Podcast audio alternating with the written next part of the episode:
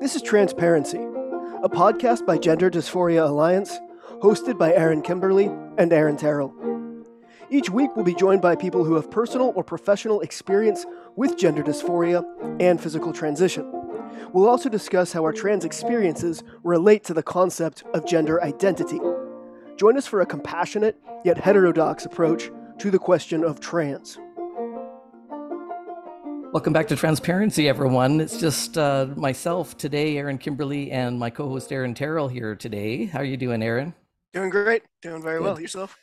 Good. I've been looking forward to this episode. Yeah, we got a lot of really good questions to tackle. We do. And, you know, one thing I was thinking, you know, just minutes before we logged in here was, uh, you know, we, we started doing this not with any presumption that we have all the answers, but through, you know, one conversation at a time, we're deepening our understanding of these issues and what gender dysphoria is. And what struck me with these questions, you know, it, it's such, um, it's so humbling that people have come alongside us on this on this journey to to explore the issue and talk about it and think about it. And you see that reflected in these questions. They're really smart questions that people are mm-hmm. thinking deeply about this i mean not to knock the questions that we, we did when we had a, a previous q&a but you can kind of see the evolution as everyone's come along with us and we're we're on this evolution of understanding and it, it feels like the people that have been tuning in are also uh, coming along in their understanding yeah yeah yeah the, the, the depth has increased for sure. Yeah, it's great. Really great, great question. So let's uh, let's dig into the questions. Let's do it. All right, so I'll read the first one. So the first one is is um, multiple questions in one, but they're all related. I'll read the whole thing first, and then we can tackle it one one sub question at a time. Uh, so it starts off saying, um, "Hi, I want to ask a question, or rather, questions on AGP." Uh, to try to tease out your thoughts on the divide between those who, on, on one hand, say AGP is the main driver for the male to female transition, and those who deny that it is, even exists. Is there any middle ground in the thinking on this topic? Um, and he said, I, I heard a statistic quoted on one of your former editions, something like 75% of trans women being AGP. And I was surprised it was so high and curious about the basis of that figure and could you comment about the basis on which people who say the concept of AGP has been totally discredited rest that claim? And what are your thoughts on the theory that gender dysphoria is a sort of DSD of the brain, i.e., that trans woman that a trans woman is born with a brain that more resembles that of a woman than a man? Yeah, so a whole lot going on. Yeah, lots uh, of it, lots of rich questions there. Um, yeah, yeah, so the, yeah. So the first one being um, you know this that divide between those who say that AGP is the main driver for the majority of of trans uh, male to female transition, and those say that say that it's totally debunked. Yeah. So so the yeah we obviously clearly clearly see that divide. Um, kind of the clinicians obviously say, or the ones who acknowledge uh, the reality of trend, you know, what are transition motivators, understand that it is, uh, you know, the majority or the major driver, um, and then the the activists who deny it exists entirely because it kind of, you know, it, it discredits the idea of, you know, gender innate gender identities and things like that. Um, but I think that there is there a middle ground in that and what i've started to see a lot more of is the the trans activist side, the gender, the innate gender identity uh, uh, tribe, basically saying, yes, AGP exists, but it's rare and it's only you know it only mo- it, it's it's it's not a major motivator. Most trans women aren't AGP, and that's kind of what I'm seeing a lot of now. Um, it's kind of like they're they're uh, acknowledging that it does exist, but that it's yeah, it, and then, they do call it a fetish. They continue to kind of kind of villainize it while saying it's like this dark, dirty subquarter, uh, and don't pay them any mind. Um, so I don't know if that counts as middle of the road, um, but um, yeah, that's that's kind of how I would answer that. Is people are starting to acknowledge that it that it's there, um, but uh, but won't acknowledge just how how pervasive and how common it is. Um, and then he says that looks like the second part of that question is just about the, the figures. And that 75%, I believe it was both Ray, Dr. Ray Blanchard and Dr. Michael Bailey who concluded uh, 75%. I don't know the methodology by which they determined that. Do you do you recall?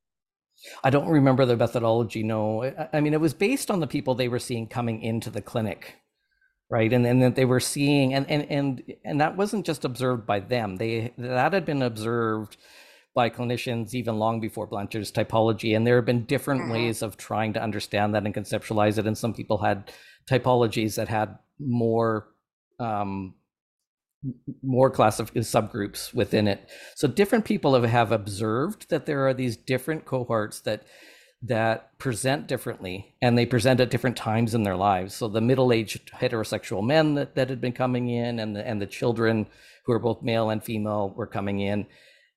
So these were very observable types of people. And so it wasn't necessarily based on everyone who has gender dysphoria because not everyone with gender dysphoria was necessarily coming into the clinics Right. That's such an Right. important point. but this but they were studying to, and trying to understand what are these two very distinct observable types of of people coming in and at that time um, is when they said that you know that was roughly 75% were those heterosexual middle-aged men that were coming into clinics wanting to transition Yeah, and from my from my observation, uh, co- again, completely unscientific, entirely anecdotal, is that those that that figure should be way higher now because homophobia is much decreased than it was in the 80s. Um, so there's less of an incentive for the homosexual uh, subtype to be transitioning, and transgenderism is so much more you know accepted now than it was then. So much more reason for a man who has AGP to take the transition route. So I, again, I just I just feel like 75% is is is actually quite low um, estimate, not for the, that time that that he was actually conducting the you know that research, but uh, but the current climate, I feel like it's it's much higher now. Probably I would wager somewhere in the in the 90%. But again, that's uh, my anecdotally motivated, culturally. Uh, influenced uh, uh, take on that. Um, then queer theory has really obscured this picture because I've there have been a number of national surveys that have been done on the trans population and breaking it down into demographics. But because of queer theory, when we break it all down into all these different, you know, 78 genders and all the, you know, different neo pronouns and different sexual orientations, um, you know, where is pansexual? I mean, realistically, a pansexual and a bisexual, like what are what is what is the difference? Um, I think a pansexual is a bisexual who believes in gender identity. That's that's Yeah, the only thing I can figure out. exactly but when you so i've tried looking up you know what is the sexual sexual orientation of the trans population today and it's really hard to pull that that data out in terms of um, whether you're exclusively androphilic gynophilic or bisexual is really Yep. hard to pull out of that data and it's hard to pull out the data because are they saying they're gay based on their gender identity or are they saying they're gay based on their biological sex and and so it's Yeah, it's really obscured the data, uh, the data set. Um, but it still seemed to be roughly 70% of trans women were um, gynophilic, meaning attracted to women, or bisexual. And that it, there were actually very few ex- um, exclusively androphilic men transitioning in that Mhm, in that data set that I saw. And that was a fairly recent survey from I think it was a can't remember if that was an American or Canadian survey, but it was thousands of trans people were surveyed and yeah. okay. So Okay, yes, it still seems to be the case that most most trans women are either attracted to women exclusively or are bisexual. Mhm. Yeah, I, what I was going to say is you're right that I think a lot of trans people do say, you know, AGP is either completely debunked or yes, it exists, but it's a very small percentage. But I, I get the feeling that I think for a lot of trans women, the only times that they ever really hear about AGP is when it's being used against them as a slur. Yep. Yep. And I think that's done is such a disservice to those that really want to to understand this because our understanding both from those who are using it as a slur and those who are receiving it as a, as a slur, their understanding of AGP is really shallow Mhm. either Yep. way.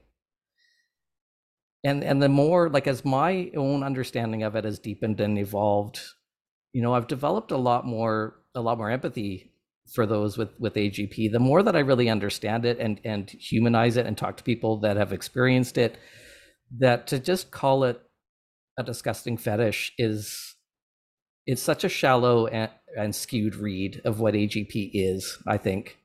Yeah, yeah, and and like you said, that read of it is is causing people, you know, young men or older men or, or teenage boys who have this to obviously they don't they don't see that that in themselves, right? Because because they don't because the the the, the the vilified picture that is painted uh, when people talk about AGP is like obviously that's not who they are and that's not how they experience their desire to be women. So they're not, you know, it's not going to resonate with them. They're not going to understand this is what I have until they actually read, you know, the text and the in the more nuanced and um, um, uh, yeah, compassionate understandings of, of what their experience is, and that's when it when it clicks. Um, mm-hmm.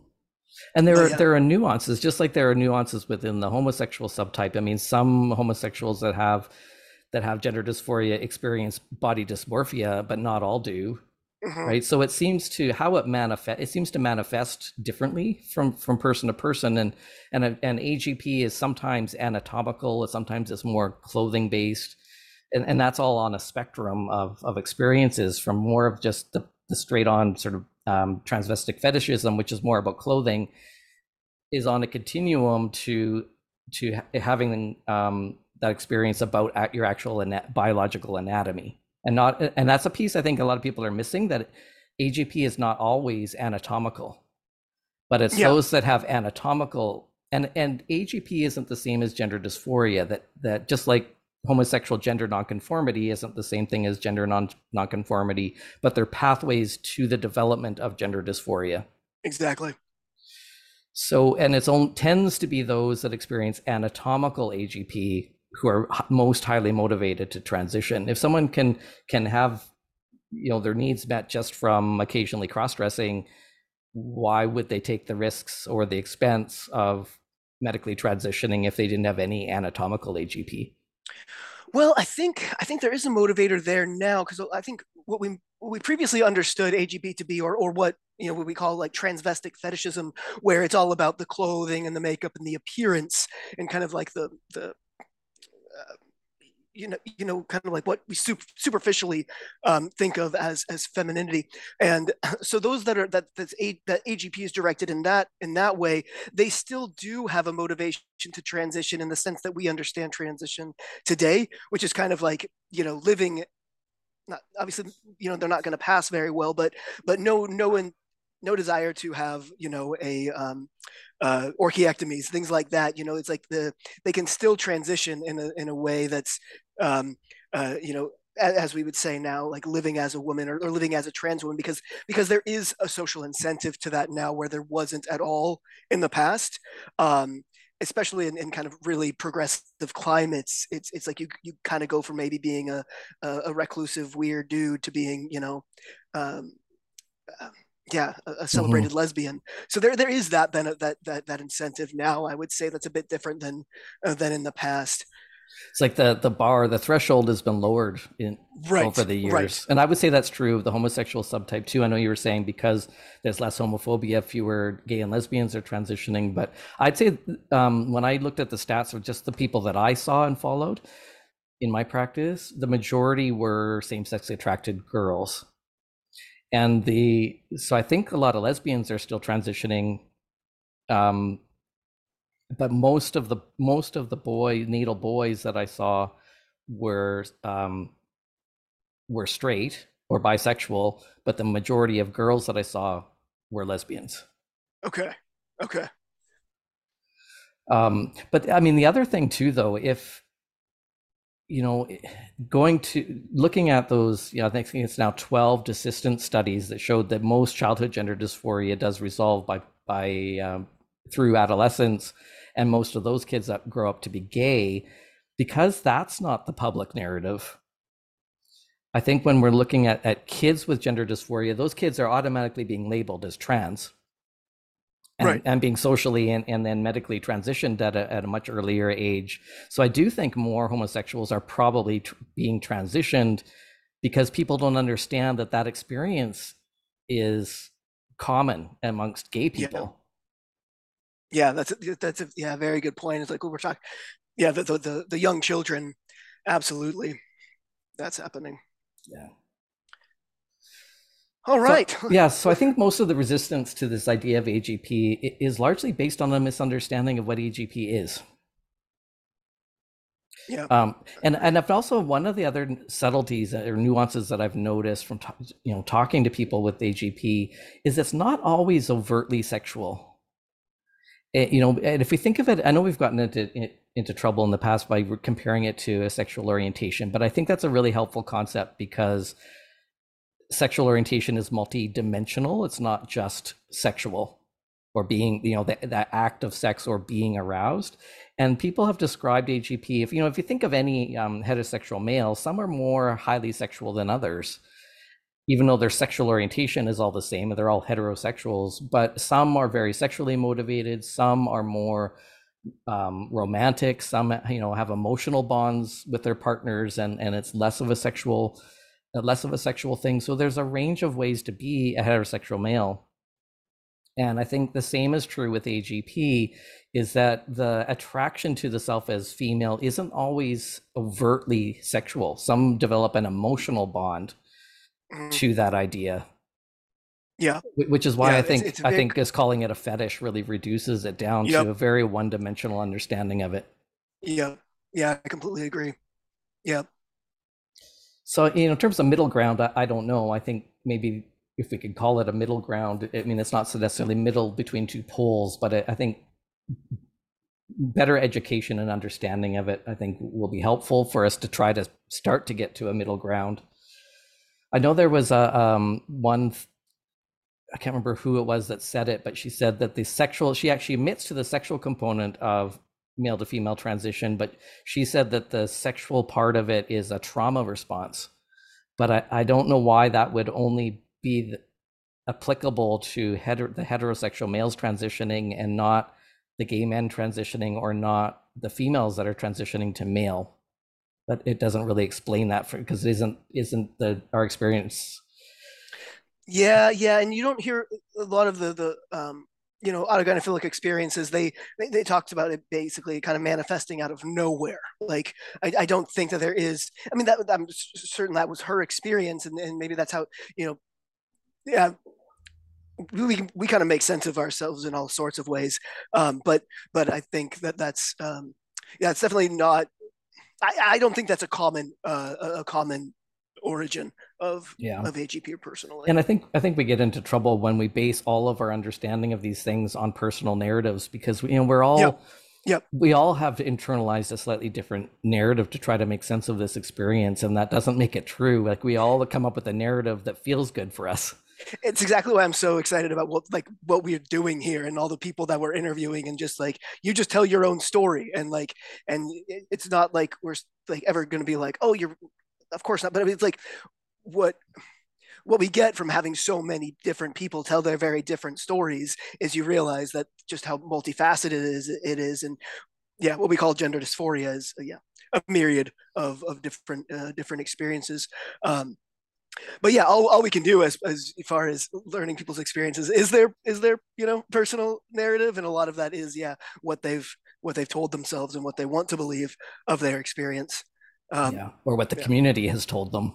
Yes, yeah, absolutely. So the the basis for those who say that AGP has to- been totally discredited um, comes from a couple of a couple of papers. There's one paper where they um, had a, a, an AGP scale that they asked um, they asked natal females um, similar questions about sexuality and determined that it, um, their the conclusion of this study was that well AGP must not exist because this is just a normal female experience and that actually right. reaffirms my femaleness that you know cis women I, I don't i'm in air quotes cis women feel experience that as well that they they feel sexy being in their bodies. So this is this is um what erotic embodiment mm-hmm. is a new terminology right? Erotic embodiment rather than than agp but again that's that seems very specific to only one cohort of trans people that experience this erotic embodiment. I know i haven't. No. No nor i yeah um uh, the, the, there's so there's two there's two different debunkings as as they would put it is, is yes it's like agp exists but women have it you know? So so me as a trans woman having this experience it's totally normal because women have this experience. Um, and then the other is is no it's it's just debug it's just bullshit. There is no such thing. It's just um it's just a, a, a transphobe trying to paint all trans women or or yeah to, as as um uh, perverts which obviously if you read ray blanchard who coined the term he's absolutely not doing that but um but still i think i think most people who who who object. I think most serious people in the in the trans debate on the gender identity side, they really try to avoid it entirely and don't actually eh, directly engage with the concept. Um, whereas it's mostly the kind of activists, online activists who really aren't educated in it. They just have heard that it's a transphobic lie, and so that's just what they say it is. And so, so so much of the of the of AGP is debunked is people who have no idea really they don't really understand what AGP is they don't understand what the typology is and they and and they don't understand what debunking it would even look like because uh, it hasn't been debunked but um like so so it's it doesn't seem to be coming from a, a very um, educated place. And when you ask you know when i start asking for people like okay so so you're saying it's it's out of date it's been debunked it's irrelevant now you know this was obviously highly rigorous and intensive um, research that was done and studied and peer reviewed and and um, you know accepted. And obviously like as you're saying for the the eons before that we've seen transgender people it's kind of been a given that these two that these two uh, motivations exist. Um, uh, and then so when you say okay so so obviously some new science must have come along to say that this isn't real um, or, the, or that there's an, a better explanation for why heterosexual or bisexual males uh, uh, transition. And they just start talking about how there is, and we're going to get to this in one of the questions later on, is that there is, a, you know, a, a, there's something in the brain that makes somebody uh, transgender, and that, and what they're referencing is a study that was conducted entirely on same-sex attracted transitioners, and so it's, and and they and they just stop, they they don't it just it just turns into you know accusations and whatnot at that point there's no there's nothing that that's ever been done, obviously, to uh, to discredit it. And so the debunking is just a very shallow, um, yeah, shallow argument. Part of the problem too is that we all have access to a little bit of information. So we all have access to a lot of these studies, at least the abstract of the studies, and but we don't necessarily have the training to analyze the studies and really to really critically think about you know what, uh-huh. what is the study design? Is it really are they really drawing conclusions that that fit the data? Is their methodology sound? Like and what is the what is the context of this study? You know yeah. in context of all the studies that exist but also a lot of the headline the the titles of studies and the abstracts can be a bit misleading and so anyone who really wants to dig into evidence, people that like the Cochrane reviews, when you're really digging into systematic reviews of evidence, you need a certain amount of training and knowledge to be able to do yeah. that. I, am not qualified to do that. You know, it, it requires a certain amount of clinical understanding of research to really dissect those studies. And you can't base anything on a single study. You have to look at the entire body of studies over time. And you're right, there really hasn't been any scientific study that is completely displaced Blanchard's research. Mm-hmm, mm-hmm. Or pointed to any other, um, you know, um, yeah, realistic motivation for for that that phenomenon. And did, uh, did you hear? Uh, did you see that paper? Because Bailey did a uh, follow up paper, um, yeah. yeah. to to basically counteract the that that study I just mentioned about surveying women and to see if they mm-hmm. feel you know um, attracted to their own bodies, but they they did they did do a, stu- a, stu- a follow up study to that and debunked the debunking. who who would have thought that would be the result? yeah. Um, okay. And then, so the last part of that question is what are your thoughts on the theory that gender dysphoria is a sort of DSD of the brain? You touched on this a little bit already. Um, that trans woman is a trans woman is born with a brain that more resembles that of a woman than a man. So let's flesh that out a little bit more. Yeah, we kind of kind of touched on that a bit. Is um, yeah, there there have been studies into, uh, but it was uh, exclusively same sex attracted, both male and female uh, transitioners, and that's the kicker. There is uh, basically, I think what was determined um, was was what what we're really seeing there is is uh, uh, a homosexual brain, not a transsexual brain, and um, so it doesn't really apply to the um, uh, to yeah to the heterosexual uh, mm-hmm. transitioners. Mm-hmm. It's a completely different uh, different phenomenon um, going on there. Yeah, if I understand the science of this correctly, I, I, think what they've landed on at this point is that there's really no such thing as a male fe- male brain or female brain. That they can't really reliably see the differences be- between male brains and female brains, but they can see the difference, um, generally speaking, between androphilic brains and gynophilic brains. Wait, so, but I thought the, the, the, way that that was done was that, like, so you've got this base group of this is the average female brain, or this is the, the design, because there are there are like certain parts of the brain that are smaller or larger depending on the sex. It's not like it's similar to like you know skeletons and heights and stuff. It's not like you can't really sex somebody based on looking at their brain. Mm-hmm. But as I understand it, there is you know generally uh, you know a, a, typical female brain and a typical male brain and that's how they were determining the androphilic versus gynophilic. Or is that what you're saying? Is like that's either... what i'm saying that the, oh, that the, okay. i mean it just so happens that you know most people most women are androphilic most women are heterosexual most men are heterosexual.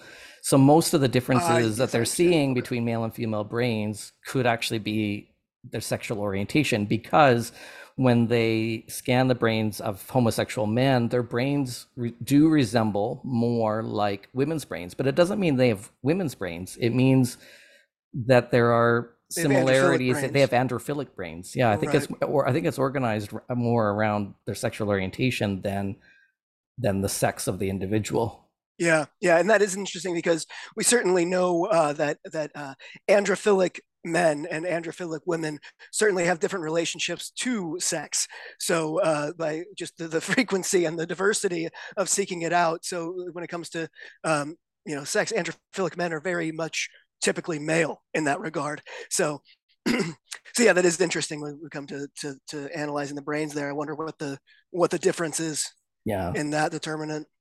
Cantor, James Cantor wrote a paper summarizing some of the um, brain scan studies, and he said, um, I think the, even the title of the paper was something like, you know, recent MRI studies confirm. confirm Blanchard's typology because when they, um, you're right that a lot of the the fault of a lot of the studies is they don't control for sexual orientation. If you think that a trans person is just a trans person and you line up, you know, 500 trans people and scan their brains and don't control for sexual orientation, it's really not going to be very meaningful data. But when they do control for sexual orientation, they find that the homosexual transsexuals' brains do look more similar to the opposite sex, but that's not the case for the um, the, the AGP type mm-hmm. Mm-hmm. of uh, male to female transsexuals. Yep. So he said he said there's a line in his study that says if there's a case, and he didn't say there was a case, but if there was a case for transsexualism being a kind of like a DSD of the brain, that would only apply to the homosexuals. Yep. Yep. Well, we gave uh, that was a that wasn't a, a an involved question. that yeah, that was a cluster of fantastic yeah. questions. Yeah. So you, you yeah. want to ask the next one? Next one. Yeah, yeah. So uh, next up is uh, another great one. Um, I have an FTM sibling who my kids only know as an uncle. I teach my kids about biological sex in an age appropriate way, but haven't broached this topic because my sibling passes very well. When I do explain gender dysphoria slash transition to them, how would you suggest I describe it? It's a tough question. Um, and the, the the person asking the question didn't say how old the kids were, so it's hard to say what is age appropriate yeah. in this specific case. But I say I'd say less is more information. Like I don't understand. I don't think.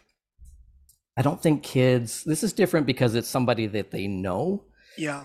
Um. But I don't. I don't think kids need a lot of detailed information about, you know, homosexual gender dysphoria or AGP. I mean, I think these are difficult concepts. I think even for yeah. a lot of adults to really wrap their heads around. So I don't think kids would really understand that, and I don't think it's really necessary for them to know. So maybe it, maybe something just very short and sweet. You know that there's a handful of conditions that make people want to be the opposite sex. Yeah. Yeah. It, I mean, does it have to be more complicated than that? You know, there's a handful of conditions, you know, that are quite rare and you know that di- that the doctors can diagnose and there are certain cases when the doctors feel it's appropriate to for people to to medically um, you know change their bodies to appear like the opposite sex and Yeah. and, and for some certain conditions that's helpful and, and i don't think it has to be any more complicated than that No, I, th- I think you're absolutely right. Yeah, and I think it might. I'm wondering how useful it would be to to. Well, I think it would be entirely helpful for her to discuss it with her sibling as well. It's like, look, I'm going to be be honest about biology with with my children, and you know, what you know, what's your opinion, or what would you? I mean, obviously, you know, it's it's, it's you know your children. You and you you, you know explain it to them um, as is as is correct. But um, but yeah, it, since this is somebody that's obviously deeply involved in their lives, you know that. Uh, yeah, consulting them on how on how they would like to that that subject to be broached. Um, but yeah, otherwise, I, I completely agree. It's like, you know, Uncle so and so was born a girl, um, but had you know one of these yeah unusual conditions uh, that that that made him very uncomfortable with his body, and now he he he medically changed it to to look like a man. Um, and I think that's just kind of the way the way to phrase it, which is Mhm. just the exactly honest reality of it. I- could see a potential conflict there if um, the you know the uncle in the story has a more of a queer theory ideological way of understanding their own Yeah, transition, and and the parent in this story doesn't really believe in that ideology. I could see there being a conflict there, absolutely. Yeah, very which, good point. which That's be touchy. that difficult to navigate within a family. Yeah. Yep. All right. Next up. How do you guys work through the paradox of gender not mattering and knowing that, but still deciding to transition and care about it? How about others in the community? I it is it is it is I think it does appear as a paradox. I can I can entirely understand that uh, phrasing it that way. To me, it doesn't feel like a paradox because, well, first of all, I don't believe that gender doesn't matter. I do think for a lot of reasons in society, you know, gender, you know, it, it exists for. And when I say gender, I mean the kind of social manifestation of sex is what I mean by gender. And um, and I think for a lot of reasons, gender has always and will always be a part of human uh, uh, civilization because, yeah, because we're sexually dimorphic and that, yeah. Anyway, um, but but I don't believe that I have a gender identity. I know that I have gender dysphoria, and I know that it's greatly reduced by by my physical transition and by society perceiving me as if I were male. Um, and yes, for the rest of the community, I don't know how to uh, to answer for them, but uh, I don't know. How would you answer that one? Yeah, I think my answer is similar. You know, I've been thinking pretty deeply about this stuff for a long time, and I think I, you know, I've worked out what my own reasons for, you know, my dysphoria and my transition were about, but that that knowledge doesn't cure the gender dysphoria. Right, right.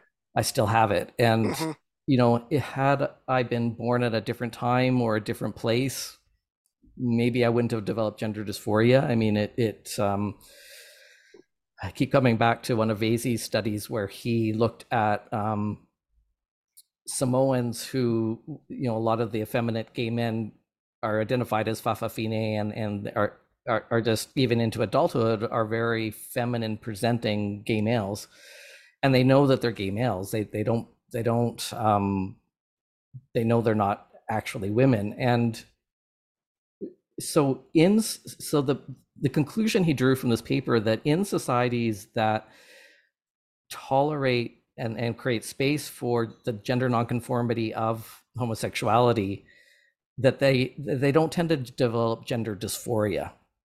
Hmm and and i think that's a mistake that has been made in the past in treating gender dysphoria is they've attached the gender nonconformity to the dysphoria and they've tried to get rid of all of that right? They tried to get rid of the gender nonconformity you know taking dolls away from boys and and or not letting boys wear dresses. So they've they've packaged the gender dysphoria and the gender nonconformity up into one thing and tried to get rid of all of it. But I think what Vasey's studies are pointing to is that the gender nonconformity is just an organic aspect and a dimension of homosexuality that is expressed more in some cultures than others.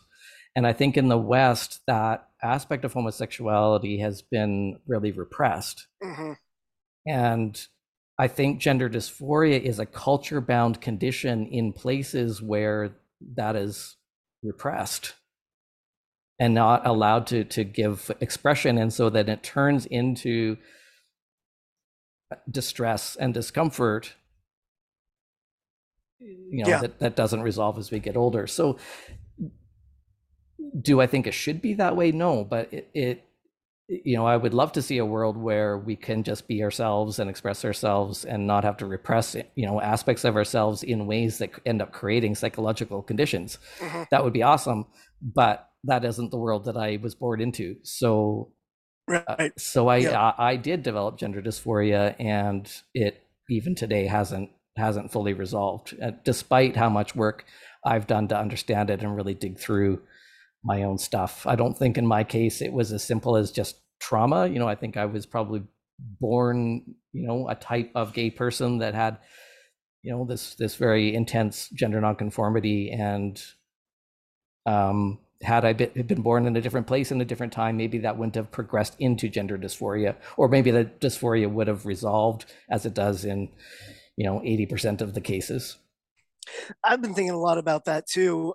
Is uh, when I was very young, I'm the, what I remember the constant messaging is is girls don't do that, girls don't do that, girls don't wear this, and just constantly I was it was like a constant state of shame is what it felt like that I was always doing that I was always getting it wrong in, in my behavior, and when with all things that were boy related is what I wanted to be doing and what felt you know fun and natural and but i knew that was wrong. And i think what my brain did was that just deter- decided that it was my body that was that was wrong. Like that and so the that that um, that external messaging is is internalized. And i think i think that's exactly that was all brought up for me reading that uh, Vasey's uh, conclusions about mm-hmm. it's like yeah would would that never have been, would it never have been a problem with my body had um, had I just been allowed to be as I was naturally, you know, as as was natural. Um, so I think I think it's probably spot on. Mm-hmm. All right, should we move on to the next question? Yeah. All right. Here we go. Uh, do you think gender variant behaviors, homosexuality, dysphoria, GNC, etc., have a biological basis? I think with homosexuality, I think it's more straightforward in homosexual males than it is homosexual females. Um, I mean, Blanchard's done one of Blanchard's major contributions to science is actually his studies on the causes of homosexuality, and he um, he discovered that um, that one of the causes of, of male homosexuality is having a lot of older brothers, and that he discovered that as as when a woman has multiple males, um, I hope I don't misrepresent this. I hope I understand the science correctly, but it, it's her immune system um, starts to it, it, her immune system ends up having an impact on the, the testosterone levels that the fetus is exposed to and that because of the hypotestosterone exposure of the male fetuses that they end up um, becoming homosexuals. Now, I think it was Bailey that told me that that there's really only one cause of male homosexuality, and that is the hypotestosterone exposure. But there's multiple multiple reasons for why um, that the testosterone levels were low. So there's there's different reasons mm. for why mm. the testosterone's low, but there's really only one cause of male homosexuality. I don't think that's true for women. No, I, I don't think so. Either. I do think one they have there are studies that say that one cause of female homosexuality is is testosterone exposure.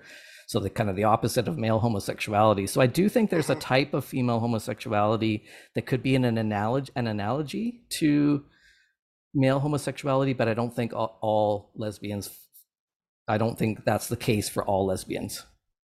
And, Yeah, and, and I we, agree with you. Yes, and we know that the female homo, female sexuality in general tends to be more fluid and more um, relational than than that target. Mhm. Um, you know, there's a. re- I think that's why we don't really see a lot of AGP in in women. Is that women female sexuality isn't target based? We don't have this you know psychological target, and and so we can't experience target location errors hmm but I think I think butch lesbians in particular are I'm going to hazard a guess that that a lot of butch lesbians are the type of lesbian that were um, related to high testosterone. Yeah. That, that's yeah. my that's my hunch, and and probably why it's butch lesbians that experience gender dysphoria more so than other types of more like feminine presenting lesbians. Mm-hmm. hmm Yeah, and then there's also the DSD element as well, which is entirely biological, right? And that that's a, a major cause of of dysphoria. Um, I think mostly in in natal females. I can't remember. Alice Dreger wrote about it. Um, I can't remember the the, the specific um, what it was, but you don't really see. I, I'm not like the, the the DSD types of dysphoria. Do those exist in the male population, to your knowledge? That's a good question. I, I, the one, any, the ones that I've known have all been natal females, Yeah. And you know, so it's it's, it's a small percentage of people with DSDs, and it's it tends to be the yeah the female DSDs that I'm aware of, the ones that are related to testosterone. So the Mhm. one that the one that I had, for example, the um, ovotesticular one, because I had testicular tissue, uh, my testosterone levels would have been high even as a fetus uh, until that was Mhm. removed. And there are other like the um, congenital adrenal hypo- hyperplasia also is associated with high testosterone, That's yeah. Yep. and they're more likely to be lesbians. They're more likely to choose male occupations, and I, I'm guessing are more likely to, To experience Yeah. uh, gender dysphoria as well would assume. Yeah. which then you know raises the question for me is if it's testosterone exposure in the, the DSDs that have higher rates of gender dysphoria because I think with the ovotesticular DSD it's a very high rate of gender dysphoria to almost like a 50-50 mix of we don't know what what this person's going to you know what sex they're going to identify with as they get older so that it's it's it's a very it's a very rare dsd but it's one where they where they struggle to assign a sex at birth because of the high unpredictability of what that person's self identity is going to be Right. Right. um, but if so, if that if it's the testosterone exposure that a female is exposed to in utero that causes uh, DSD related gender dysphoria, but it's also testosterone um, that causes some types of homosexuality, it kind of makes me wonder: is DSD related gender dysphoria really much different from gay gender dysphoria if they're both related to testosterone to either testosterone exposure or too little ex- testosterone exposure they could be Yeah, the same thing it at could. the It brain very- level yeah. Yeah. It very well could. Yeah. That's interesting. Yeah. and either way it doesn't make it it doesn't make your brain more like the opposite sex like like i think like in my pathway i was both same sex attracted and had a dsd you know i think it's like the dsd being being exposed to too much testosterone That that probably, Probably- preceded the, the, the probably homosexuality. yeah probably is what Yeah. made me a homosexual homosexual and then so i don't know i mean is my gd dsd related or homose- the homosexual subtype like i'm not sure it matters because it's the same It's pathway probably just too high testosterone related. yeah the others are just contributing factors or or resulting factors. yeah Uh, yeah, I know. Um, I I never had. Um, well, when I went in to get uh, my uh, initially start testosterone, um, I was told that I had. I don't know remember the numbers, but that I had very high high testosterone for a female as it was, and I also had very late and very painful uh, uh, uh, or late starting. Um, uh, menstruation very very painful very irregular and i think those two are probably somehow somehow related there's there's studies to that effect too that that they do there is a correlation between um, hormone imbalances and gyneco- gynecological problems um, like polycystic ovarian syndrome Um, and even anecdotally, just knowing a lot of trans guys over the years, seems like the majority of them had some kind of gynecological problem. Yeah, yeah, I've heard a lot of that too. So I guess the answer to the question is yes. There is a biological basis. Yeah, perhaps indirectly, but um, with AGP, I don't know that we know for sure that there's a biological basis. Um, but I mean, it sounds like Blanchard and Bailey feel like it's could be something you're born with. Yeah. So, and I, I talked to Bailey about this directly. I, I don't. The concept of, of being born with autogynephilia that doesn't make sense to me. But autogynephilia being a target location error and being born with a propensity for a target location error th- that's what makes sense to me it's like if there's something in the brain that's not not to be offensive but not wired correctly and that in that in that you, you're more easily you, it's more easy to get those wires crossed mm-hmm. and that would result in autogynephilia that's that's my take um, he definitely said that was it was reasonable. Um, but um, I think I don't have any that, science to back that up. I think that makes a lot of sense, and I think that I would also explain why, if you have one target location error, you tend to have multiple, mm-hmm. or or more more likely to have multiple. You know, so you're more likely to have AGP as well as I don't being know, a furry a, or a foot fetish or whatever, right? So, so that that makes sense, right? If if if the vulnerability is to the lo- is to the location error, not a specific target. Makes sense to me. And we do hear um, people talk, people with AGP, because Debbie has written about it. Um, she recalls uh, childhood experiences of AGP. Mm-hmm. And initially that confused me because it's if they have childhood experiences of AGP, then why is that called late onset gender dysphoria, whereas the childhood experiences that of the homosexual subtype are called early onset? But I think that's because we need to separate the idea of AGP and the homosexual gender nonconformity from our concept of gender dysphoria, in that homosexual gen, uh, not gender nonconformity can can almost immediately lead to gender dysphoria in early childhood. I know that that mine developed almost as soon as I understood the difference between boys and girls and, and developed a categorization system of male and female I almost immediately placed myself in the boy category, and that and almost immediately that caused me distress because that was confusing. So I, I think that's why it, gender nonconformity in gay and lesbians can almost immediately turn into gender dysphoria in early childhood, whereas AGP doesn't tend to, to cause gender dysphoria immediately. So they might have childhood experiences of AGP, but it's not gender dysphoria yet. Yeah, what what they seem to report is basically just having a fixation on all things about girls. You know, like they're yeah. you know wanting to wear their clothes, and it's it's completely asexual, obviously, because they're yeah. prepubescent. Um, but to me, it's quite analogous to just how how um, young children will have like crushes on one another that are completely you know platonic or chaste or whatever you how you and then it's only after puberty that there becomes a, a sexual element. And so I think for a lot of people who are autogynephilic, it could have been quite minimal in so much as to not even realize like not to have any memories of childhood mm-hmm. of being like fixated on you know wishing you could wear the skirt you know like it, it could be very that those experiences weren't very memorable or very mm-hmm. long lasting and that's why it just didn't exist in their brain until uh, puberty um, but i think then for those who um, who it was more more intense um, or not more into, but like they remember feel those feelings again, those non-sexual feelings from childhood, and then they become sexual post-puberty.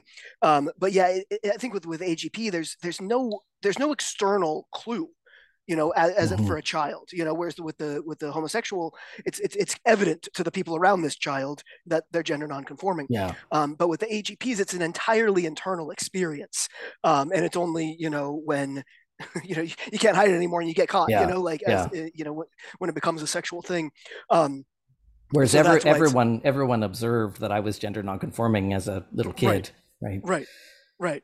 but yeah having have, just having a fixation on on you know high heels you know yeah. it's not gonna nobody's gonna know that because you're gonna you don't tell anybody it. exactly so i've come i've come to understand gender dysphoria as just meaning the compulsion to change sex Oh, right but Oh. but that but that there are multiple pathways to that and and that Sure. and that little boys with agp don't necessarily feel a compulsion to change sex at that age I see. I see what you mean. whereas a little kid who's extremely gender nonconforming like i was who made this sort of categorization error Right. in their head that i was who was distressed from that as i was i had that i had a drive to be the opposite sex right from age three Yep. Okay. Yep. Yep. Okay, that's an interesting way of phrasing it. Um, but a lot of a lot of AGPs don't have the desire to to change sex, or at least not for more than a you know once or twice a day. You know, like yeah it's, it's it's not. Yeah. well just like not, not- all, not all gender nonconforming homosexuals want to change sex i think not True. all not Yep. all people with agp develop gender dysphoria Yeah. and even if they did not all of them are, are then actually acting on it and medicalizing Yeah. Okay. Yeah, that's that's an interesting way of, of putting it. Yeah, gender dysphoria is basically just the desire to change sex. That's how I've started to think of it anyway. Okay. If, if it stops being useful, I'll, I'll drop that. but- we'll change it. Yeah. yeah. um, Whose turn is it? I think it's my turn to read. Okay. Uh, so, why do you consider yourselves, in terms of your birth sex, if you aren't perceived that way by the vast majority of the outer world and have taken surgical procedures to hide it? Uh, because I morally can't not do that anymore. Um, that's that's my answer to this question. Is um, I didn't obviously intend to be this out about the reality of my sex, um, but um, it's it's it's useful to be. I feel like it's um, I I do it because it can.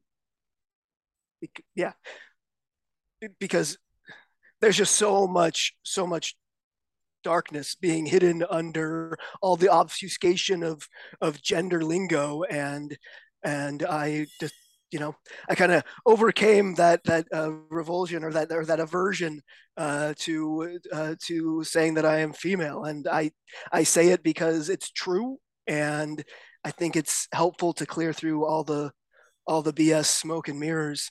Um, but um, but yeah that's why I do it. It's not something I certainly wanted to do but yeah, Yeah. here we are.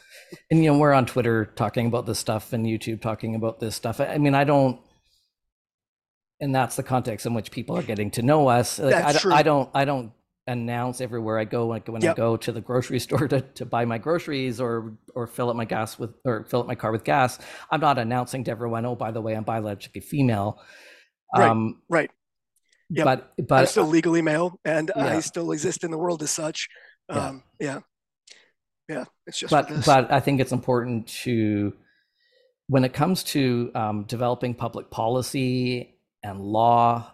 I mean, that's where I think it's important to retain our understanding of biological sex, um, because you know I'm I'm not I wasn't born male, and and I'm I'll never be um, I'll never be biologically male, and and that matters. I am different. I'm you know I'm, it's like I'm a different kind of guy in the world.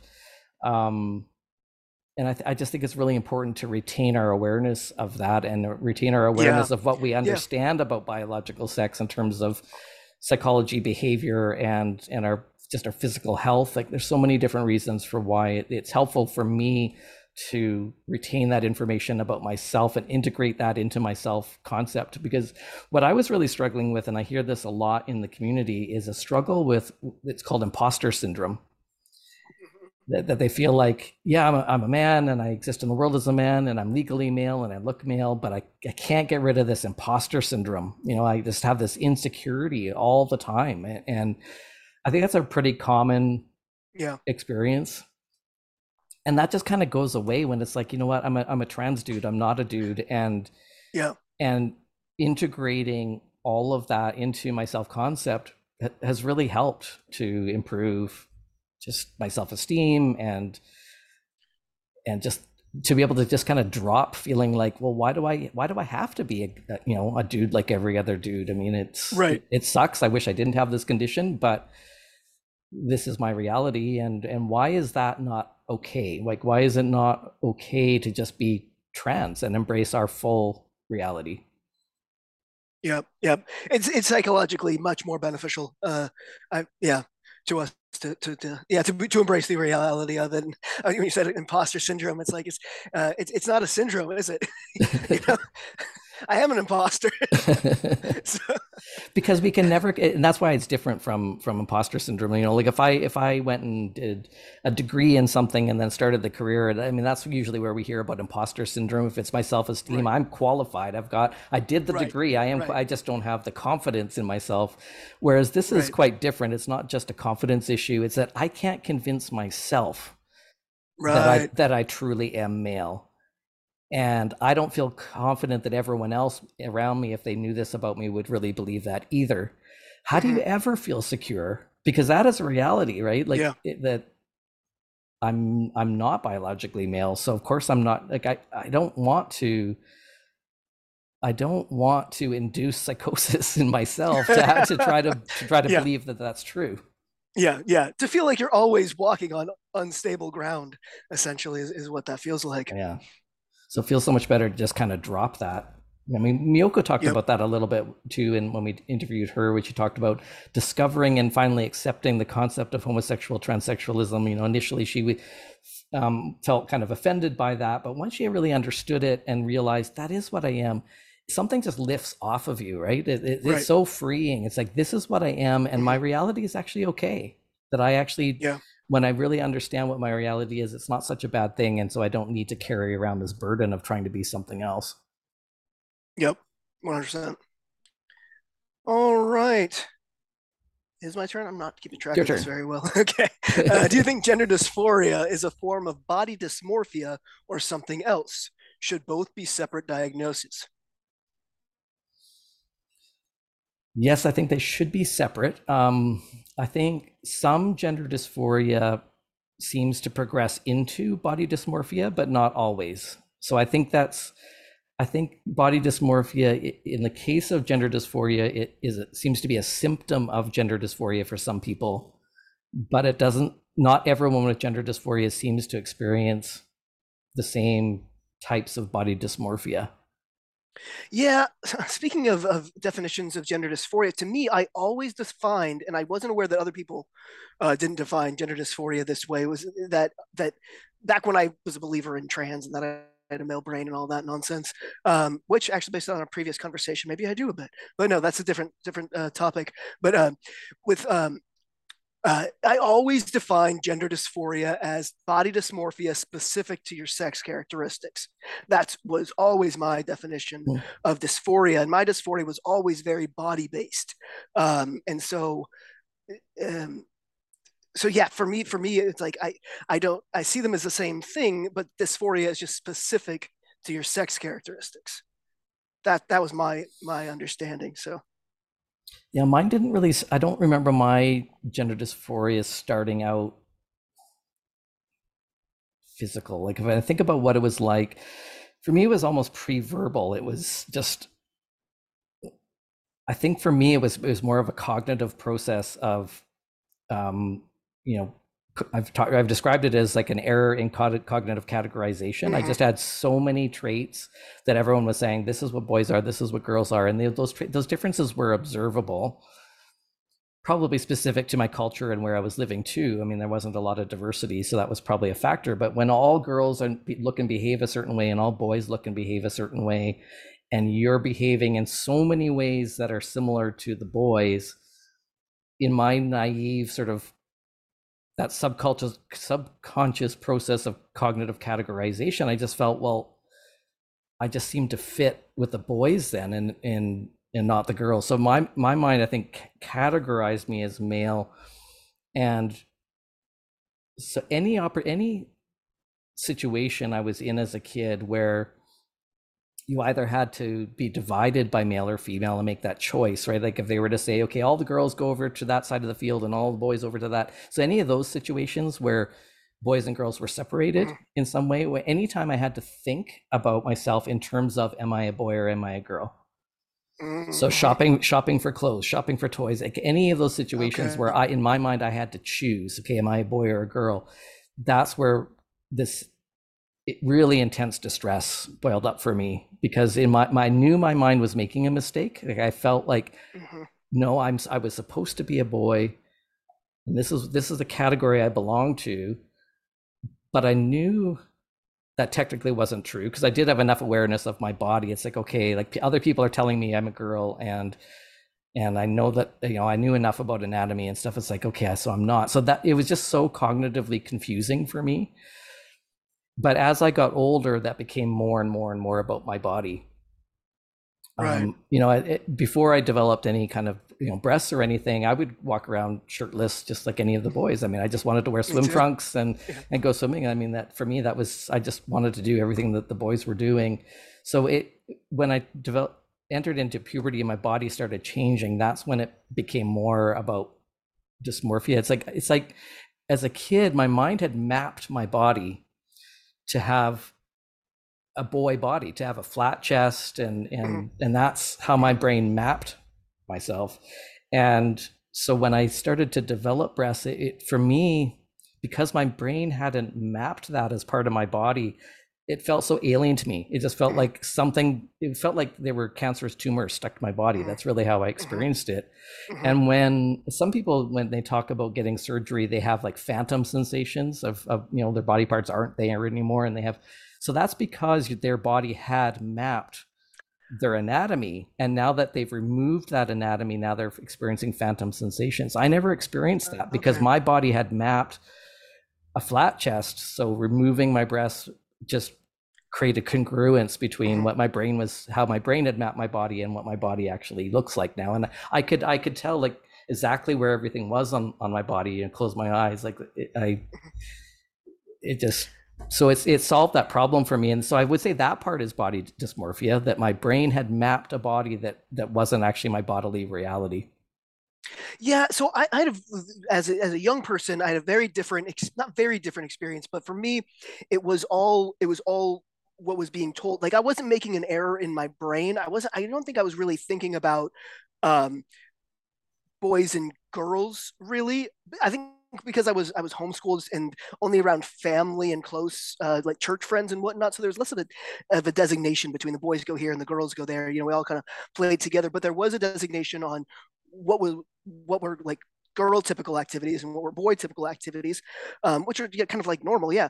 But um, for me, it was that I was constantly behaving in a way that was associated with the boys and i was always playing with the boys in the boy games and wanting to dress like a boy and i was constantly being told no don't do that or girls don't do that it wasn't that i wasn't wasn't allowed to do those things i was just constantly reminded that it was inappropriate that i was doing those things mm-hmm. so so it wasn't so i never had a, i always understood that I, that I was physically a girl like i never made that like i never had that kind of internal distress i just had a deep desire to be a boy because then then I could just be free to be doing what I wanted to be doing. But mm-hmm. my body was telling me that I should be doing the, and the people around were saying that my body meant I needed to be doing, you know, these things that which felt, you know, just boring and uncomfortable and not you know what i wanted. Anyway so i think that so i didn't have that kind of categorization issue. It was like i just knew what boys were and i knew what girls were and i knew i wanted to be with the boys but i knew so so i had i definitely by your definition of like desiring to be um, the opposite sex. Yes, I had that for my first understanding of what um, what the difference between boys and girls were. But yes, the, the but I entirely with you again is I didn't have that kind of body dysmorphia until yes until breasts started developing and they were not supposed to be there. Mm-hmm. And uh, and yeah, and then post surgery it was yeah um, uh, just like just the, the, the relief the relief is all it's like still I, i'm just constantly relieved you know it's mm-hmm. like this is what it was always supposed to be and like i know that's kind of so weird for people who don't who don't experience it to to to feel like um but um but yeah it's like it's like this is what my body was supposed to look like and um so yeah it was, it was a so, so, so yeah i didn't have body dysmorphia as a child but i think the body dysmorphia was a result of well maybe it's hard to say, right? It, it yeah, was the yeah. body just just is, chicken and egg. Yeah, it's chicken and egg. Like, so what the, the dysmorphia was that a result of the gender dysphoria? Or does it only become gender dysphoria at the point that it becomes body dysmorphia? I don't really know. I don't know yeah. exactly where to draw that distinction, but but but but, but it does seem like a very sizable um, proportion of, of people with gender dysphoria do have a type of body dysmorphia, or at least it it progresses into that at some point. I so I'm curious, what is gender dysphoria with again because my definition has always included that body uh, dysmorphia. So I am one like like what does gender dys in adults what does gender dysphoria look like if there isn't a component of body dysmorphia what is that just a just a social yeah thing? that's a good good question yeah i'm not sure so maybe yeah maybe maybe body dysmorphia is is always present with gender dysphoria i mean it, it doesn't sound like it's always present with all forms of agp especially the non-anatomical type of agp i wonder i don't know that that would turn into a body dysmorphia right but would we even call that gender dysphoria though then you know no, like if it's not. not if it's not um, if it's just a just the the, the kind of you know occasional fantasy kind of deal. Mm-hmm. But um, um, but I, I do know that there there is like an experience of of being uncomfortable, being socially sexed as your sex, and wishing that you were regarded as if you were the opposite sex, and it not and maybe not having it reflect and then you're not being worried about your own physical body maybe not having this, any dysmorphia but having just a strictly social dysphoria. I can see that being mm-hmm. you know maybe that would be another kind. Yeah yeah I, I don't think we could ever just call it body dysmorphia though because i don't because i think it has a different root cause and a different pathway than other types of body dysmorphia there may be some similarities yeah, but but I see. you know like yeah. like people compare gender dysphoria to to anorexia for example and there's a certain amount of body dysmorphia that could be involved with with anorexia too if they if they see themselves as much larger than they actually are yeah, um, so that's yeah. i think that's why a lot of people make the parallel but i think th- there's there's separate conditions though like anorexia and gender dysphoria even though they may share some some symptoms in common i think i think that at least in in the classic gender dysphoria I don't think the I think those similarities break down pretty quickly when you really kind of dig into the root cause and pathways. Mm-hmm, mm-hmm. But both are uh, appear to be strictly uh, Western phenomenon. Yeah, I think I think that parallel between anorexia and gender dysphoria is probably more true with the new cohort, like the ROGD yeah. oh, cohort, yeah. than than the classic. Because I used to work for the provincial eating disorders program, and when I worked for the program a number of years ago, and I was there for I think about four years, I don't recall ever having a trans patient in that program. But I'm still in touch with some of the nurses that I used to work with there, and they said that their program is now full of, of especially mostly trans, like natal females who are trans identified. Yeah. So that's yeah. a huge change. So I think that I think that relationship between eating disorders and trans is is a new a new phenomenon. Yeah. Yeah, and like the cutting phenomenon in girls, that was primarily a teenage girl thing. Like it's, I think it's just, um, yeah, we're gonna have Lisa Marchiano on soon, and we can, yeah, kind of dig yeah. into the this phenomena a little bit better. Well, it's like people that say, um, you know, com- trying to compare trans to psychosis, saying, well, you, this is a delusion that they are the opposite sex. It's like, well, it it can it can look that way from the outside, mm-hmm. but a delusion has a it's a different um, a delusion is just a different condition. It's hard to explain, but a delusion is a different condition with a different pathway and different causes than than gender dysphoria. So yeah. it, it's it's not really even though some some of us really do have a conviction as a kid, like I really am a boy. It, it's not the same as a as a psychotic yeah. delusion, and it wouldn't be treated the same. Like I wouldn't respond if I were to take antipsychotics. It's not going to right resolve my gender dysphoria. Yeah, because it is probably largely hormonally based. I think I'm up. I don't remember. I've lost track now. Who read? now we're now we're really lost. Did I read the body dysmorphia question? Yes, yes, yeah. I think you okay. did. Yeah, because I okay. answered uh, first. Uh, so in the UK, uh, over the past six years, I've heard of many public figures, writers, artists, actors, musicians, comedians, etc., who privately oppose gender identity ideology but won't go public out of fear for their livelihoods. Is there a similar situation in Canada and the USA? Have you had well known figures privately reaching out to you? And if so, what sort of percentage? I don't think we've had anyone um, that was really high profile reach out to us. Um, but certainly, you know, in terms of like celebrities, but um, we definitely do have people reaching out to us. Um, you know, journalists and teachers and counselors and uh, even other trans people saying, "I'm concerned, but I'm afraid to go public with this."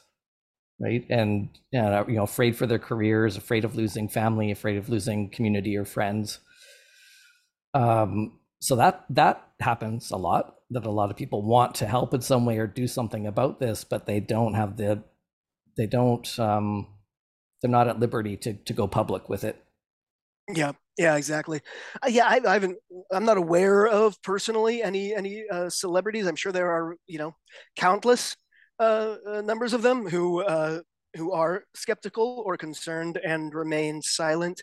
I think that's going to be. I think that's going to start to crack here very soon. I think. I think a few people are going to find their courage, and then it's just going to steamroll from there. But um, but yeah, i am just like you. I've, I've heard from a lot of people who say, you know, like I'm a school counselor or I'm a journalist. I'm a, you know, lot, mostly people who work with teenagers is who I'm hearing from mm-hmm. and saying that you know I'm seeing this in my kid's school or I'm seeing this in the school that I work for, but I can't say anything. Um, like a, fr- a, friend who works in healthcare and he's got he's got a lot of colleagues who are basically saying you, you know yes i'm seeing all this but i'm not going to say a word about it you know mm-hmm. and so so i think there are a lot of health professionals a lot of education professionals who see what's happening and they say nothing and i'm getting I'm getting angry about it. It's like, you know, just I don't know. I un- I understand the fear, but yeah. I think yeah, I think it's I think a lot of people, I would say the majority of people out there is my read.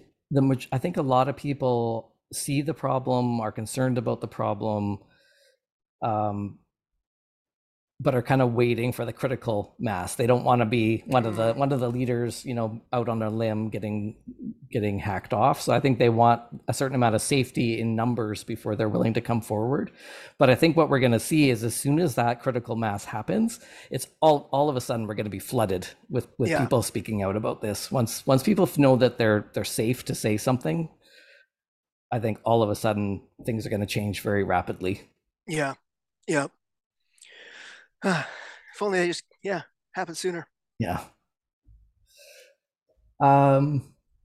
Okay, so somebody was watching episode 34 and had some questions um, that came out of that episode specifically. So uh, the first question that he asks is Were either or both of us diagnosed with gender dysphoria and um, who made that diagnosis?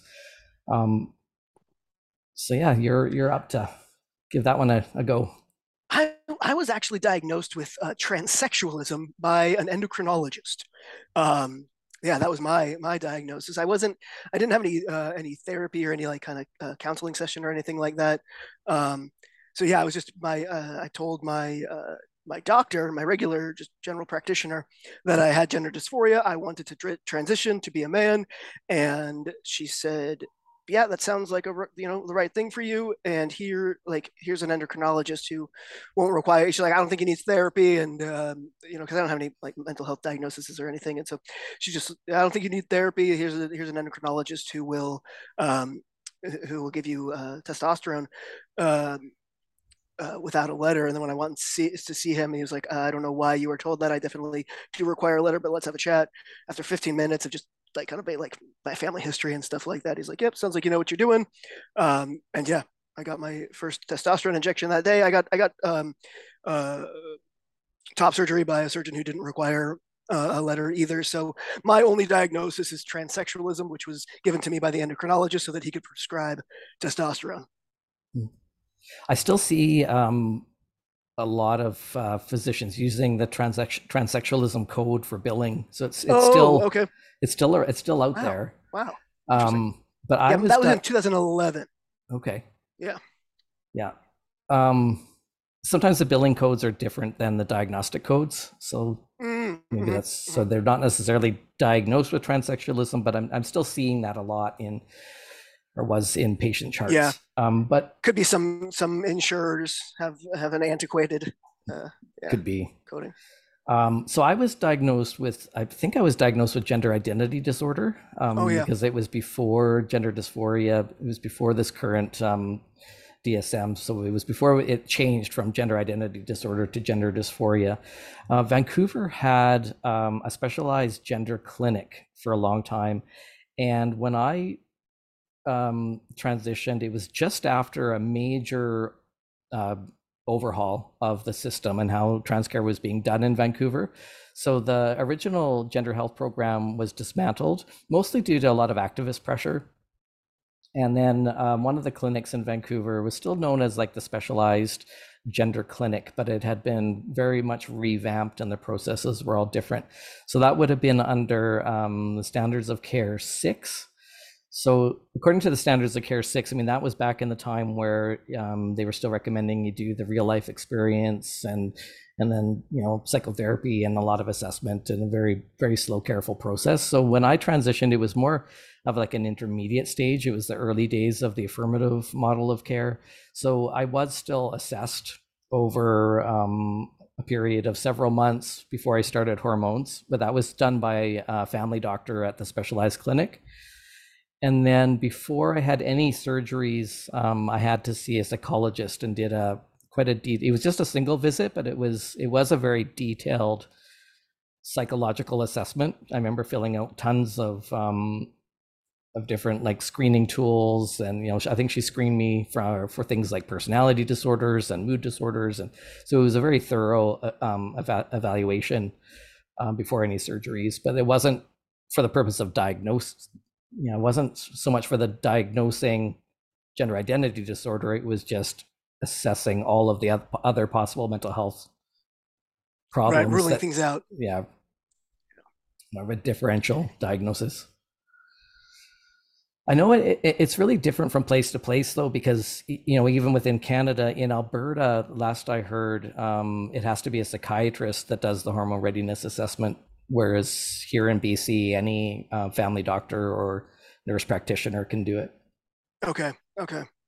Yeah, I think I wonder if the diagnosis is it's if it ever was for the purpose of diagnosing gender identity disorder or gender dysphoria, but more so basically screening the person for the you know whether or not transition was going to be a benefit or a detriment you know i think that's probably more what it is than, than the diagnosis of a condition you know i mean the, in the WPATH standards of care, one of the criteria when you ha- there's a list of criteria for hormones, one of the criteria is a diagnosis of gender dysphoria, but that's really been minimized in recent years in the informed consent um, model. If, you know, and I just... wonder if the W, I don't think the W, it's it's written in the standards of care, but like a diagnosis of gender dysphoria, what you know, like the does anybody know how to diagnose gender dysphoria other than saying, you know, like the did you play with mostly girl toys or boy toys? You know, like that that what is it, six or eight, like eight questions that are very, very superficial and very um um yeah, just uh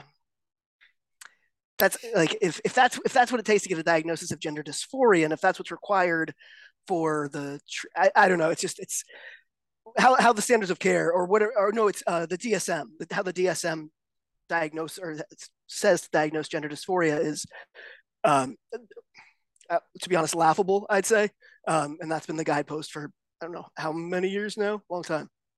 Yeah, I kind of think maybe there should be like a like a fellowship for physicians if they're interested in doing this kind of care that they receive like specific training for diagnosing it because that, that would be the case like i mean all of the the uh, dsm criteria it, is kind of vague. Like even if yeah. even their diagnostic criteria for something like psychosis is, is kind of oh, vague, yeah, but okay. but. Psychi- psychiatrists learn to do a more thorough and meaningful um, you know evaluation when they're doing their when they're doing their training and their residence and and they're doing their their their residency in psychiatry is when they're going to get a lot of the more meaningful um, ways of interviewing people and, and a more nuanced understanding. So yeah, I think that for someone to just crack open the DSM and, and look at you know the a list of, of criteria, it is it is very vague, and, and you can see how so many people could potentially fall into that. But mm-hmm.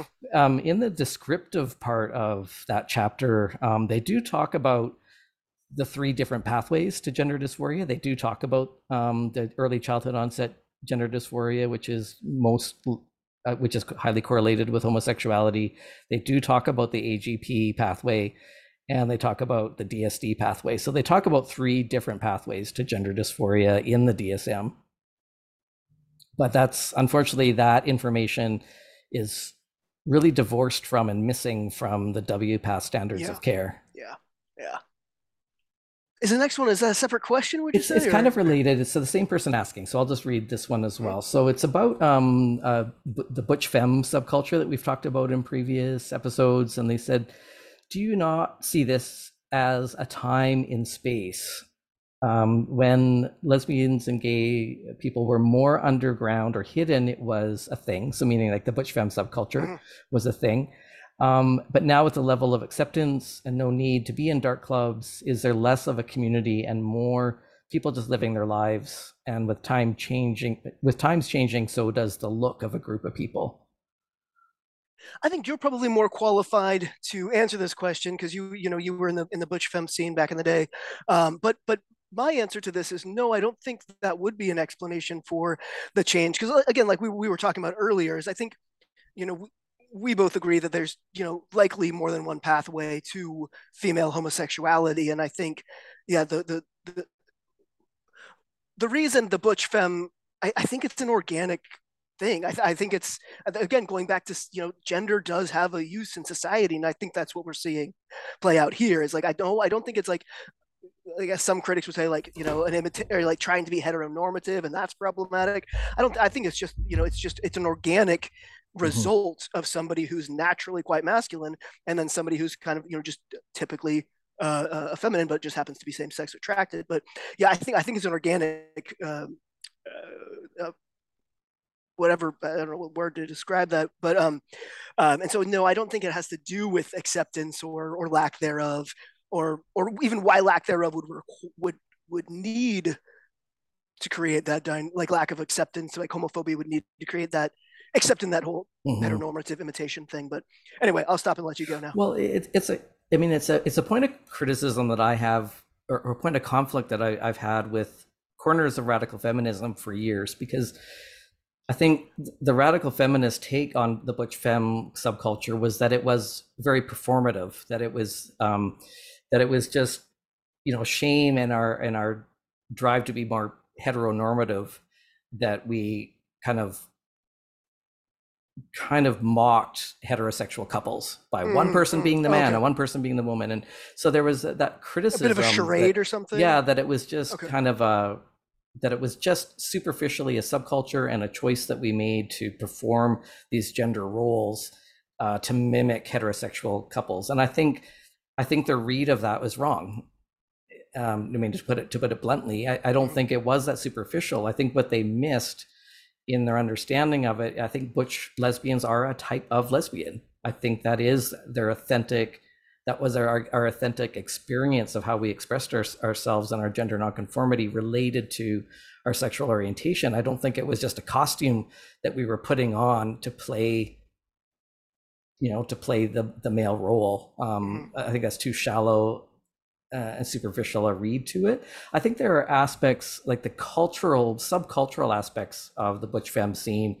Some of that is was performative and a cultural thing. So the fact that butch femme culture was kind of modeled after 1950s dating rituals and i've talked about that in the past before too and i don't think that has to that doesn't have to be a part of it i think that part can evolve like there's no reason for why we have to be stuck in the 1950s when every other relationship has moved on Right. right, i mean that, that that that i think is personal choice how we want to interact with with our partners and model our relationships but but the the butch part I think is something that just came naturally to us and and as and we can't control our attractions either. I mean, I can't force myself to be attracted to butches or men or anyone that I'm I'm not attracted to. I'm just attracted to who I'm attracted to, and I'm attracted to feminine women. So I think you're right that that there was a butch femme dynamic that I think just came organically. Um, and I think you know we've really seen a lot as the narrative has changed and we've shifted more to to trans. I think a lot of young kids who would probably grow up to butch lesbians are interpreting their experience as I am trans, and that's what our whole yeah. culture and our society is telling them.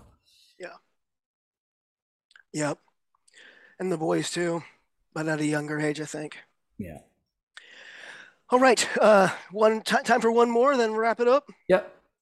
Uh, so I live in a progressive town. My kids are asked what their pronouns are at school, camp, etc. My eight-year-old is so confused. He recently told someone his pronouns were she, he, they. How do I discuss this with them and not put them in a position to be alienated with peers? Yeah, it's a, it's a tough one. Um, I mean, one thought I have is, uh, you know, if you draw a parallel to other belief systems, you know, like our kids go to public schools with kids, other kids who have probably their families have a lot of different belief systems, right? There might be uh, different different faith beliefs, you know. So they're they're among their peer group. They may have friends that are Christians or Muslims or a lot of different belief systems. So I mean, could we think of gender ideology as another belief system that we don't have to believe the same things in order to be friends with somebody or to accept somebody else's beliefs. Yeah, yeah.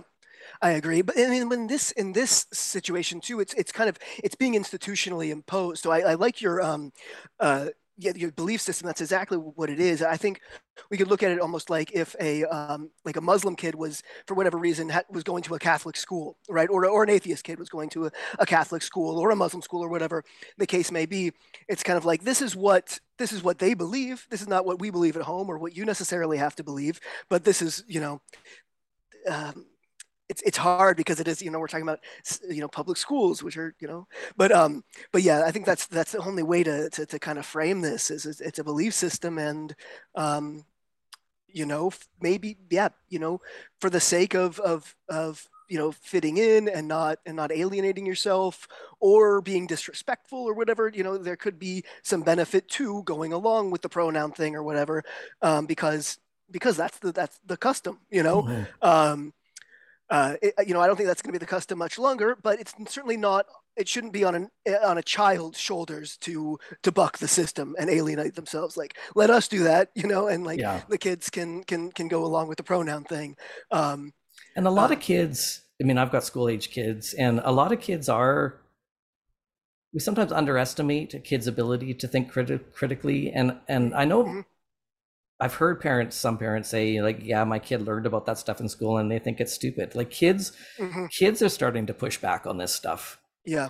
yeah. And I know my one of my kids um, came home from school saying that their teacher taught them all about, um, you know, the, the seven, eight genders. I don't remember what the number was, but taught them all of that, some of that gender ideology stuff.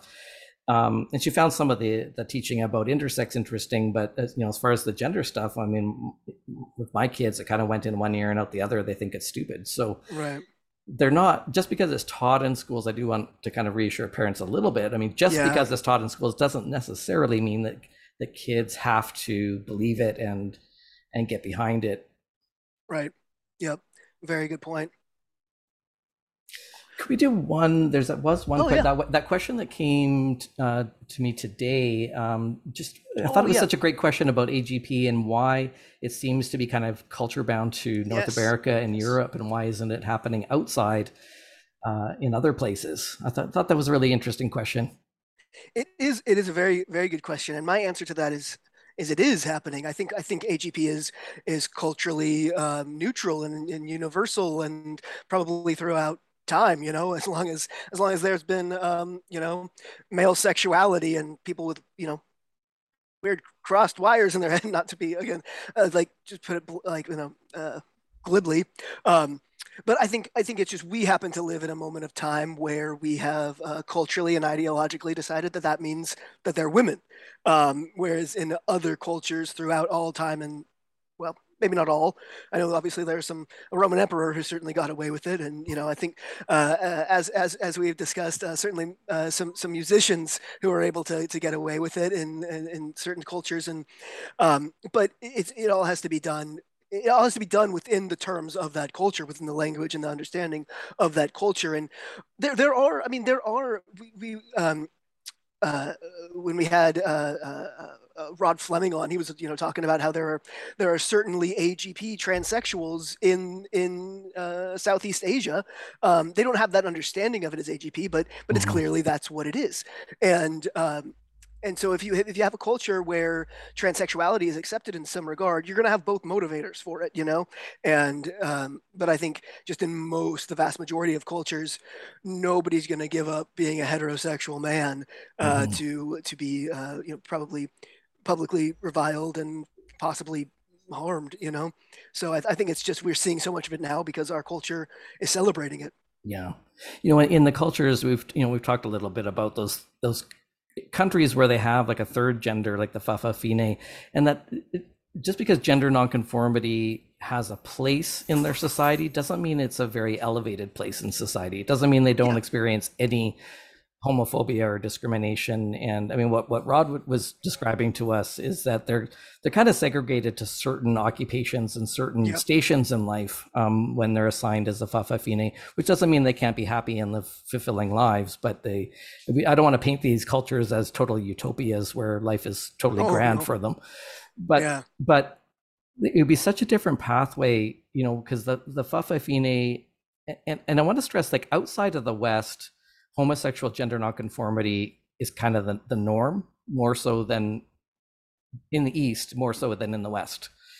Um, and that used to be the case even here in the West Mhm. prior to the 80s. I, I think things, I have a, I have sort of a hypothesis in my head that that AIDS did a lot to start cracking down on on gender nonconformity in- amongst homosexuals oh, but so outside of the west you know um the Fa'afafine to us kind of sounds you know sort of unusual and foreign to us but um because they don't necessarily have a third gender category in all of the eastern countries but but male especially male homosexuality does tend to be a lot more they do present a lot more feminine outside of the west than, than Mhm. here so with the Fa'afafine or the lady boys they would have been identified as Fa'afafine at an early age because they were obviously gender nonconforming and no one was telling them to be it was just organically people were observing that that these boys were behaving in a very effeminate manner. And so they were set they were told well this probably means you're you're one of these Fa'afafine that wouldn't be the the pathway for those with agp like they would have been fairly typical boys up until a certain age Yeah. and it would be later in life that they maybe would feel motivated to live as as girls but it it would have it would have been obvious to everyone in those villages like well but you weren't one of these Fa'afafine up until age 19 or whatever it would have been a very awkward transition into being a lady boy i would think Yeah, yeah. I don't. I wonder would it be culturally allowed, and would there be an internal motivator to do that? I, I just don't think there would be. Um, i don't in see the, where the, the in the I- Samoan country, I don't. uh, Yeah. In the Samoan culture, in like in in Filipino culture, there is there is a mo like there you can see why that would be appealing to to an AGP, but um, but in, in in Samoa, especially where they don't have like medical interventions, right? They um, so I don't see.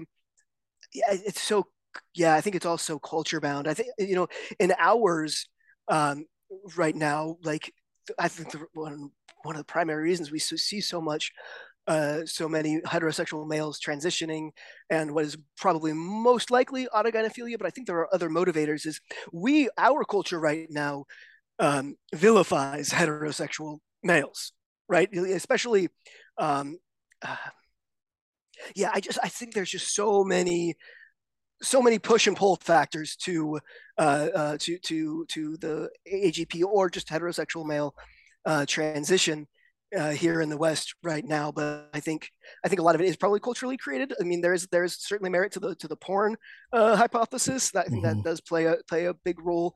Um, but but yeah, I just I think yeah, I don't. What would AGP look like? I mean, we yeah, kind of know what it would look like in like in like Thailand and these these kind of more um, more industrial um, uh, Southeast. I don't know what it looks like in in like China or Japan, um, but um, Mhm.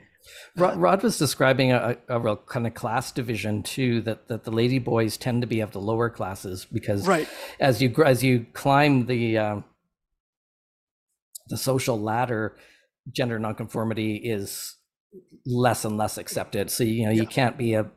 And I made a tweet kind of to this to this effect. Um, it's hard to kind of it's hard to wrap nuance into a tweet, but that was this is what I was getting at was that um, gender nonconformity. I mean, you couldn't be a doctor or, or a lawyer as a, as a lady boy, is what he was describing. That it tended to be the lower classes that were allowed this this flexibility to be a third gender, but not so much in the upper classes. So I would think that if um, if an adult male with AGP wanted to transition, it would probably, depending on what social class he was in, too, it wouldn't just be a change from male to to lady boy. It, it could potentially be a, a, fall from their social class as well.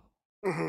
Yeah, yeah, and it's going to be and it's also i don't think even so much of that much of a calculated decision you know it's like it, it, also has to do with like their their their upbringing their parenting you know it's like so like again rod fleming was saying that when it's a when it's an upper class family any gender nonconformity at, you know in a young age is kind of like you know beaten out you know it's like it's just not tolerated and so you're going to repress and internalize and and yeah, repress i imagine um, mm-hmm. um, and that's going to be the case of whatever your reason to to uh, you know whatever your desire to wish desire to live as a woman, wherever that desire is coming from, it's going to have so much negative external consequences, most of which you probably already internalized, mm-hmm. that it's not even a question of what occupation is available for me after this.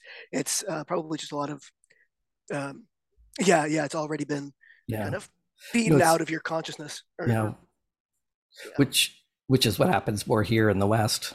Yeah. That that was just, mm-hmm. you know, that, that we're not a culture that um, that tolerates gender nonconformity very well. We think of ourselves as we so think of all these other yeah, we think of ourselves as so progressive and all these other countries as so archaic and homophobic, but mm-hmm. we're the culture yeah. that created trans. Yeah. Mm-hmm.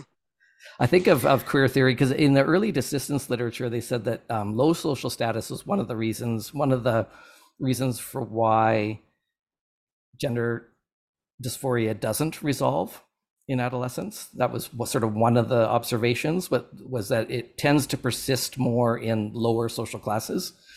But I, I kind of think some of that class dynamics might have been happening. It might. I, no, it, it's potentially a wrong read of why that's the case. It might be similar to what was happening in Samoa that we see that there's more um, perhaps more acceptance of gender nonconformity in the lower classes where it's getting beaten out of out of people more in the upper classes. And so maybe there's just more people wanting to to transition in in the lower classes. Like i know for for me growing up in a farming family it wasn't uncommon for farming women to look like butch lesbians. Right right. Even though yeah, they were still farming in the high heels. You know, so there is uh, there i definitely saw some gender nonconformity. I think of of queer theory as being the middle class solution to yeah gender yeah. non nonconformity in higher classes. Yeah, yeah, yeah. The higher classes won't tolerate it. The lower classes can't afford to tolerate it. So, yeah, yeah. yeah. Well, good stuff. There's a couple of yeah. questions we didn't get to. Apologize if those were um, any of your questions, but uh, just for for time, we should we should probably wrap up.